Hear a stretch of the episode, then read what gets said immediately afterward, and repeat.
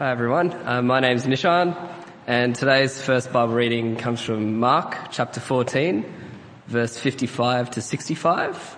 Uh, you can find it in your Pew Bibles, page 1008.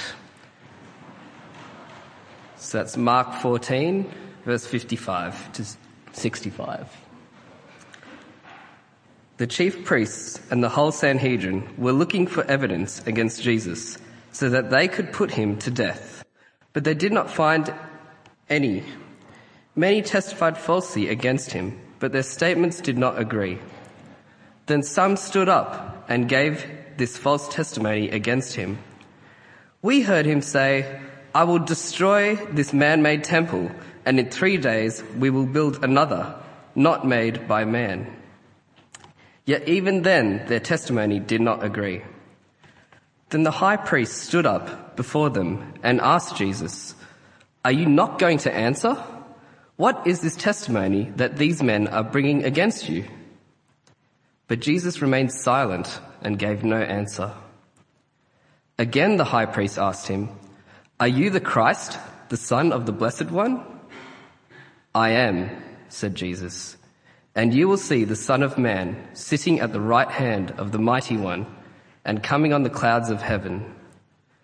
The high priest tore his clothes. Why do we need any more witnesses? He asked. You have heard the blasphemy. What do you think?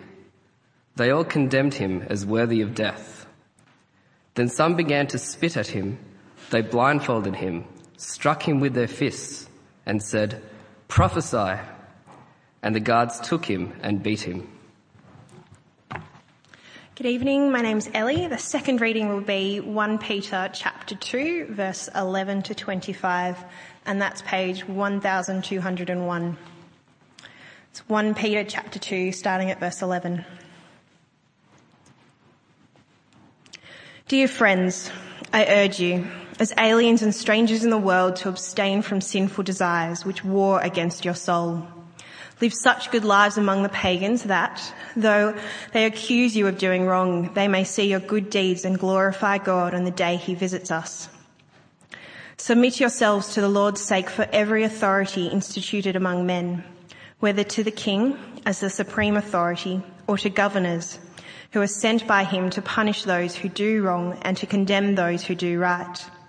For it is God's will that by doing good you should silence the ignorant talk of foolish men. Live as free men, but do not use your freedom co- as a cover up for evil. Live as servants of God. Show proper respect for everyone. Love the brotherhood of believers. Fear God. Honor the king.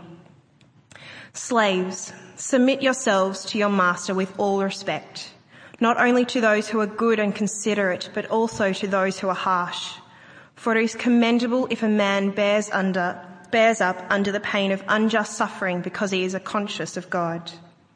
But how is it to your credit if you receive a beating for doing wrong and endure it? But if you suffer for doing good and you endure it, this is commendable before God. To this you were called because Christ suffered for you, leaving you an example that you should follow in his steps. He committed no sin and no deceit was found in his mouth. When they hurled their insults at him, he did not retaliate. When he suffered, he made no threats. Instead, he entrusted himself to him who judges justly. He himself bore our sins in this body on the tree so that we might die to sin and live for righteousness. By his wounds you have been healed. For you were like sheep going astray, but now you have been returned to the shepherd and the overseer of your souls.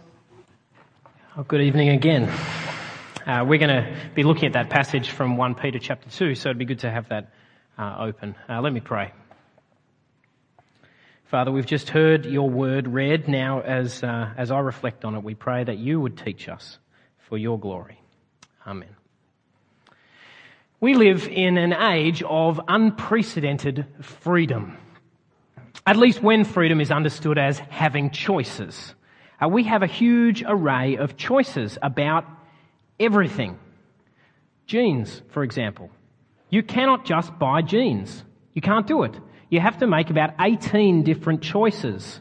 uh, about, you know, waist, cut, fit, fabric, color, whether you'll have pre-cut holes. I'm sounding really echoey. Can we do something about that? Thank you. Uh, it's not just that I've had a cold and I'm more nasal than usual, so sorry, sorry about that as well. Um, coffee as well. I used to work at Campos Coffee, uh, and you know we would kind of chuckle when anybody came in and uh, you know they'd say I'd like a white coffee. And we're like, white coffee? we don't sell white coffee here. You know, you have to make about six decisions about the kind of white coffee you would like. But of course, it's not just trivial things; it's also big things. Uh, we have choices about all sorts of far more important things. What to study, where to work, what kind of career to aim at, uh, whether to, you know, start trying to date someone, whether to marry, whether to have children, how many children to have, where to live. These kinds of decisions are actually why year 12 is so terrifying for people. Um, I remember, I don't know if you know what I mean, I remember reading through the university admission guide and being confronted with this kind of infinite array of life possibilities. I'd been told by a careers advisor in year nine, who thinks that is a good idea, by the way, to give year nine kids careers advice? But anyway, I'd been told that I could do whatever I wanted, which I think was code for you don't seem to have any particular skill. But I've been told this, and so the university question was this bewildering array of possibilities. And so I did an arts degree. But gone are the days, aren't they, when you just did what your dad did. Uh, where, you know, when your choices were formed by your family, your situation growing up, uh, the, how much money and what class your parents had. We can choose the way we want to go. We are free. Well, sort of. But it's not quite as simple as that, is it? Because, of course, we have choices, but then we make them. And then we have to live with them.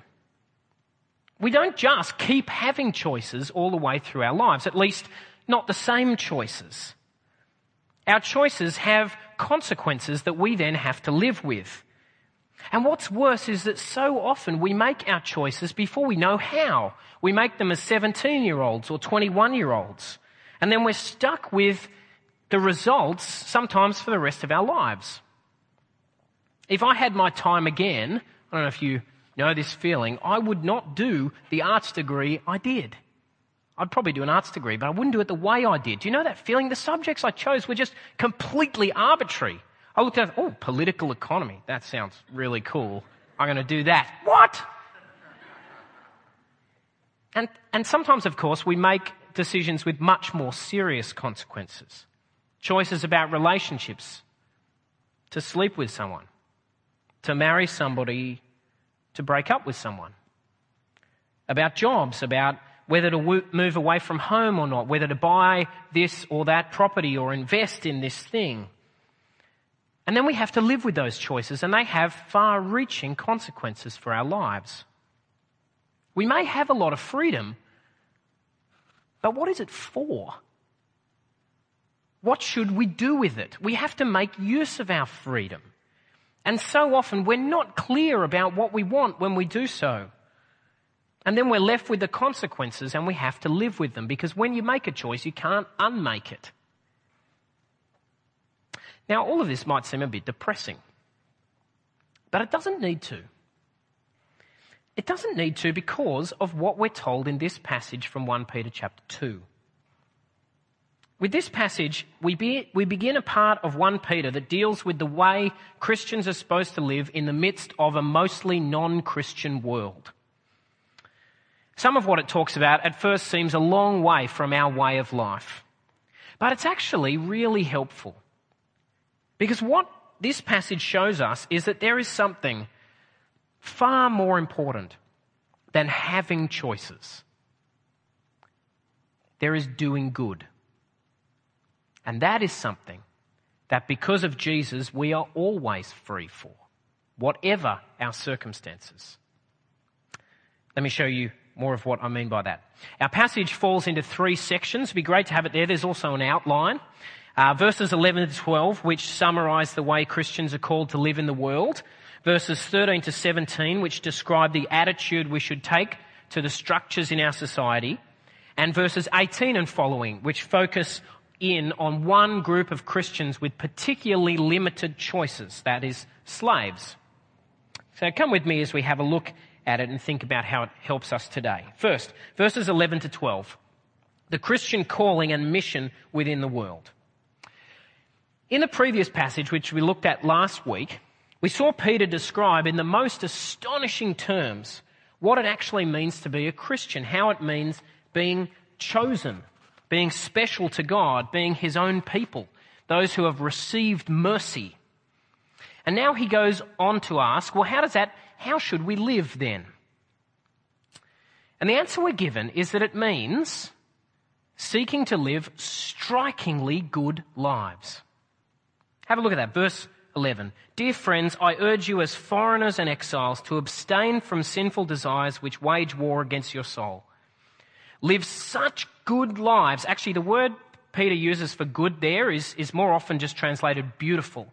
Such beautiful lives among the pagans that though they accuse you of doing wrong, they may see your good deeds and glorify God on the day he visits us. There's a positive and a negative aspect here. The negative is abstaining, saying no to bad desires.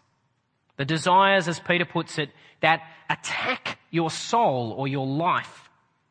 We have trouble with that idea of soul because we don't know what it is anymore. But it, in Peter's day, it was just kind of the life that makes you you, if I can put it that way. That's the negative side. The positive side is to live good lives full of good deeds. Now let's notice a couple of things about that. First, I think that contrast is important. The two sides, negative and positive, interpret each other. The good lives and the good deeds Peter's talking about are lives that involve abstaining from sinful desires. And similarly, the sinful desires Peter is talking about are desires that stop us from doing good. What does that mean? It means, I think, that we can't rule out either what we might call a moral aspect of the, the doing good Peter's talking about, or an active aspect. I think it's easy to read these words with our own kind of prejudices uh, in mind. So maybe for some of us, we care about social justice, whereas for other, others of us, maybe we care about personal holiness. But Peter, I don't think, would have liked that alternative. He, he puts them both together. He talks about our desires, our moral life, and our deeds, what we do in the world. Second, notice that this is all to be done, in his words, among the pagans. Um, Peter doesn't imagine a kind of Christian commune where we exit the world stage left and just kind of happily hang out with each other. Actually, I think it wouldn't be that happy. But anyway. I mean, I like you, but it'd be a bit weird. But he just assumes we'll be in contact with the world around us all the time. Third, notice that the status of the Christian life in the world will be contested. On the one hand, Peter says you'll be accused of doing wrong. For all sorts of reasons, people will say that what we're doing is evil. But on the other hand, Peter says, people will see your good deeds, and ultimately, even if it's only on the last day, they will acknowledge them. Now, there's a dynamic here that's important right the way through this passage. The Christian understanding of what living a good life looks like is, on the one hand, it's, it's different actually from the world around us. So that there are inevitably going to be moments where the two understandings clash. And yet, on the other hand, it's, it's also not completely different. Mostly, actually, there's a lot of overlap between what we see as good and what the world around us sees as good. And that overlap creates the space for Christians to engage generously with the world. And that, says Peter, is what you should be striving for. To live lives in the midst of this society of striking difference, purity, generosity, and goodness. Lives which, yes, they'll sometimes create controversy, but which will also be recognizably good, if only at the end. Friends, is this your goal? Is this your ambition? Is this what you're actually shooting for in life? To live a life that is beautiful? I hope it is. And if it is, if you want it to be, then think. On the one hand, what, what are the desires that wage war against your soul, that are holding you back? Are they desires for things, for people, for power, for experiences? And on the other hand, what are you actually doing by way of good works? What have you actually put your hand to? See, it is a challenge to live like this as strangers in the world, but it's also, it's an inspiring calling to live a beautiful life like this. Let me urge you to, to think about it, to work out what it looks like for you. But of course, we mustn't pause here too long because in the verses that follow, Peter actually applies this idea in ways which are, to be honest, maybe surprising for us. Second section, verses 13 to 17. Peter speaks about the social structures and authorities, and basically what he says is this Don't buck against the structures of authority you find yourselves under. In his case, it was the Roman emperor and his representatives. Don't buck against them because essentially they're there for a good reason. And you can basically go with them. Submit to them, he says, because your purpose is to do good, and mostly they're not fundamentally opposed to that. Now, let me unpack that a little more because we find it troubling. First, the word Peter uses for authority in verse uh, 13 there, submit yourselves for the Lord's sake to every authority instituted among men. It's actually a bit of a word, weird word. It normally just means creation. He says every human creation. And I think what he's getting at is the point that human structures of government are just that. Human structures. That is, Peter doesn't want his readers to have any illusions about what they're doing. The Roman uh, emperor in that time was often regarded as a semi divine figure deserving of kind of fearful worship. But Peter cuts all that down. He's just a legitimate human authority a human reality that God has allowed to stand for the moment for a purpose. And so he is worthy of honor, but not more than that. Submit, respect, but don't go worshipping him. That's why he concludes actually in verse 17, uh, in, in the way he does. He says, there's a kind of real contrast between what he says about just the emperor and what he says about the Christian family and God. Show proper respect to everybody, Love the brotherhood of believers. Fear God. Honor the emperor.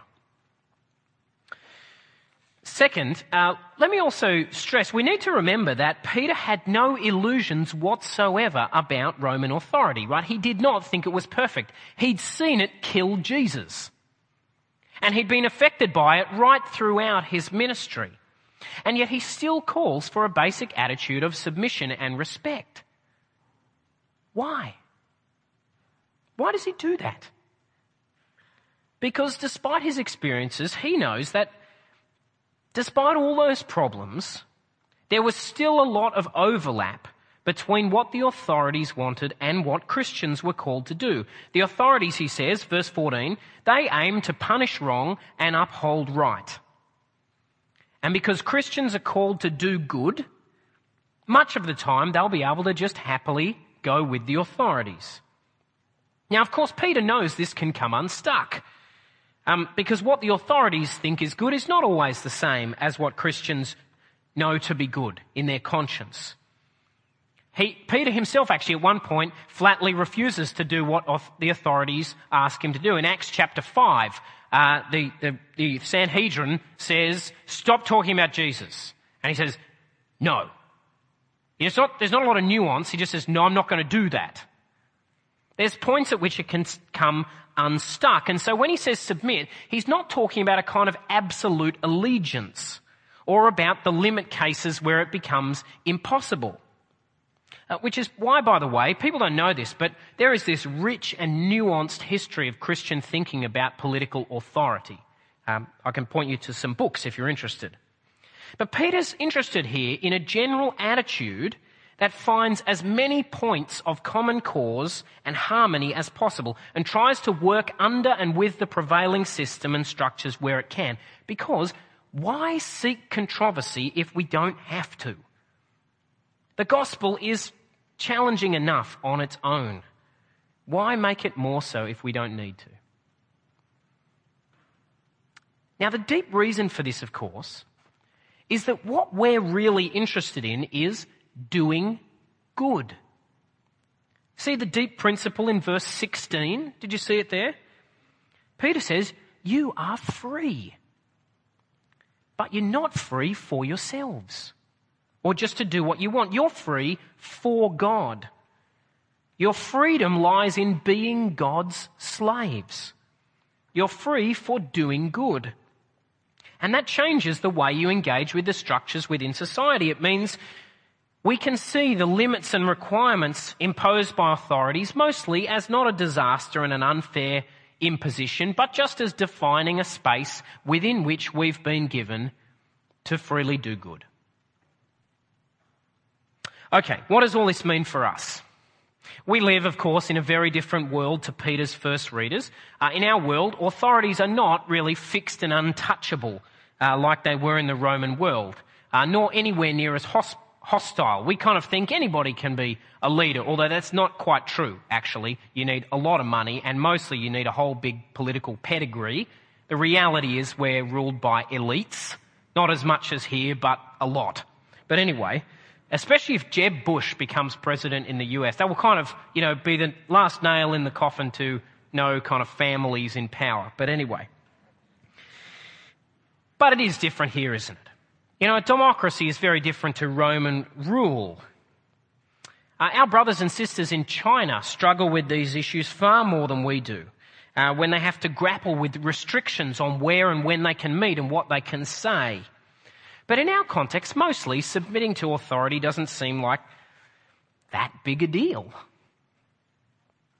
Well, let me just say a couple of quick things about this. First, there are actually plenty of areas in which this is very practical for Christians and for churches. Issues, say, of compliance, taxation, financial accountability, occupational health and safety, reporting, employment regulations, local government statutes. All sorts of moments in our normal lives, we can choose to respect the authorities we've been given to engage with or to resent them and try to wriggle out of what they want. This is actually a really practical principle. Do it by the book, we're told. Because God's will is that we never be accused of being cheats or troublemakers or destabilizing. And the only way you cannot be accused of those things is by not doing them. There will come points at which we can't do what the authorities want, but let's not bring them on if we don't have to. Second, though, I think that principle that our freedom is for good I think that can help us think really deeply and broadly about how to act within our society. The nature of our lives means that many of us do have actually a lot of discretion about lots of aspects of our lives, as we mentioned at the beginning. So how are we going to use those opportunities, the choices that are available to us? Remembering that our freedom is not ours. It belongs to God. It's not a right we have for our own advantage or enjoyment. It is for good. Now that may not seem like much, but it is actually a valuable principle to guide you. It could shape all sorts of things about the way we make choices. It could shape your choices about job opportunities or career changes if they're available to you. It might make you think about the kind of work you do and how it contributes to others. Or it might make you think about the demands of your job and whether they get in the way of other things in life that you think it's good and right for you to prioritize. It might make you think about how much debt to get into, or about the things you buy, or how you engage with industry. Because sure, you know, we're free to drive everywhere in a big, dirty engined car and to chew up coal and water like there's no tomorrow. But is that what our freedom is for? Let us live as free people, free to be God's slaves and to use our liberties to do good so that mostly no one has anything to complain about. Okay, third section of our passage, the difficult bit about slavery. You thought that bit was tricky. Peter turns to address a group here that on the surface are anything but free. Slaves, he says, verse 18, submit to your masters respectfully, not just to the nice ones, but also to the nasty ones. Slavery was a feature of the ancient world as basic as the idea of the market is in ours. It was just part of how things were and wasn't going away even if you wished it would. Of course, make no mistake, the New Testament is not pro-slavery. People say this, but it's actually not true. Paul, for example, lists slave traders among his list of really the worst people in 1 Timothy chapter 1. And the New Testament is crystal clear that the gospel meant slave and master were radically equal as brothers in Christ. And that's why Christians eventually did get rid of slavery. But it took a few hundred years to imagine new ways of organizing society and family. It's also why it's quite a different thing for us to think about slavery today. Unlike in Peter's day, we are in a position to actively oppose slavery rather than simply trying to gradually undermine it, which is what the early Christians did. And we should oppose it. Slavery, in the overall view of the Bible, I think, is, is an abomination. And we should oppose it in whatever horrible forms we find it today, like the young women brought out from Asia to work in brothels. In Peter's day, though, slavery was just a fact of life for many, many people, including, including many Christian slaves who just had to work out what it meant for them to live for Jesus in their situation. And so Peter gives instructions to slaves, not as an affirmation of slavery as an institution, but as a recognition that a whole bunch of people have to live in this situation. Peter's instruction to slaves is to submit, to acknowledge their master's authority on the basis that as things stood, their authority had a kind of legitimacy that they should respect. But submitting doesn't mean, and this is really important, it doesn't mean giving away yourself, giving away your conscience. No, submission is something only a free person can do. Because it's a free act that's not coerced. If you're coerced, you can't submit. Because it's something you do freely. The slave who submits is also, verse 19, a free person acting out of consciousness or their conscience before God. And that means, of course, that there are limits to submission, because some masters will ask for things that slaves cannot freely give, which is why Peter knows that there is going to be suffering for them. But he says, to suffer because you won't compromise your convictions. That is a beautiful thing. In fact, the, the, the, words he uses actually are it's grace with God. That doesn't apply, of course, in verse 20, uh, to suffering done just because you're a jerk or a thief or something. It applies to suffering done because you're actually seeking to do what's right. Now, did you notice there in verse 20 how the theme of doing good emerges again? Uh, that's actually the theme of this whole passage, I think the key to Christian identity in the world. The slave, you see, has the same deep freedom that every Christian has. A freedom to do good, to act rightly. And so we can submit to human masters if that is our terrible lot. Because there will be chances to do good within that situation. We can expect suffering, of course, because what we know to be good will sometimes, perhaps often, clash with the desires of our masters. But that is suffering freely accepted out of conviction, and that is a good work, a work of God's grace in our lives. You know, this is the bit that's furthest away from our world, isn't it? And yet I think there is something really powerful here for us. Because what this word to slaves shows us is that having choices in life is not the freedom that matters most. What matters much more than having choices is doing good, living out of our consciousness of God. And that is something we are free to do, however limited our options. Because the freedom to do good, to live according to your faith, does not depend on having a wide range of options. It's the, free, it's the freedom to choose to obey an order cheerfully rather than resentfully, to endure a period of sickness patiently rather than angrily, to persist in a difficult relationship humbly and graciously rather than with a building bitterness. These are the freedoms that really matter. And these are the freedoms no one can take away because all someone else can ultimately do is to make you suffer. And then you are still free to endure it with dignity. Brothers and sisters, this is the freedom that really matters. The freedom to do good, to live out of our conscience before God. And this is a freedom we have whatever our circumstances, however mistaken our earlier life choices were. However difficult our job situation, however trapped we feel and oppressed by responsibilities and burdens and debts and obligations, our world tells us that what matters is freedom of choice, freedom to go our own way. But that's not what matters most.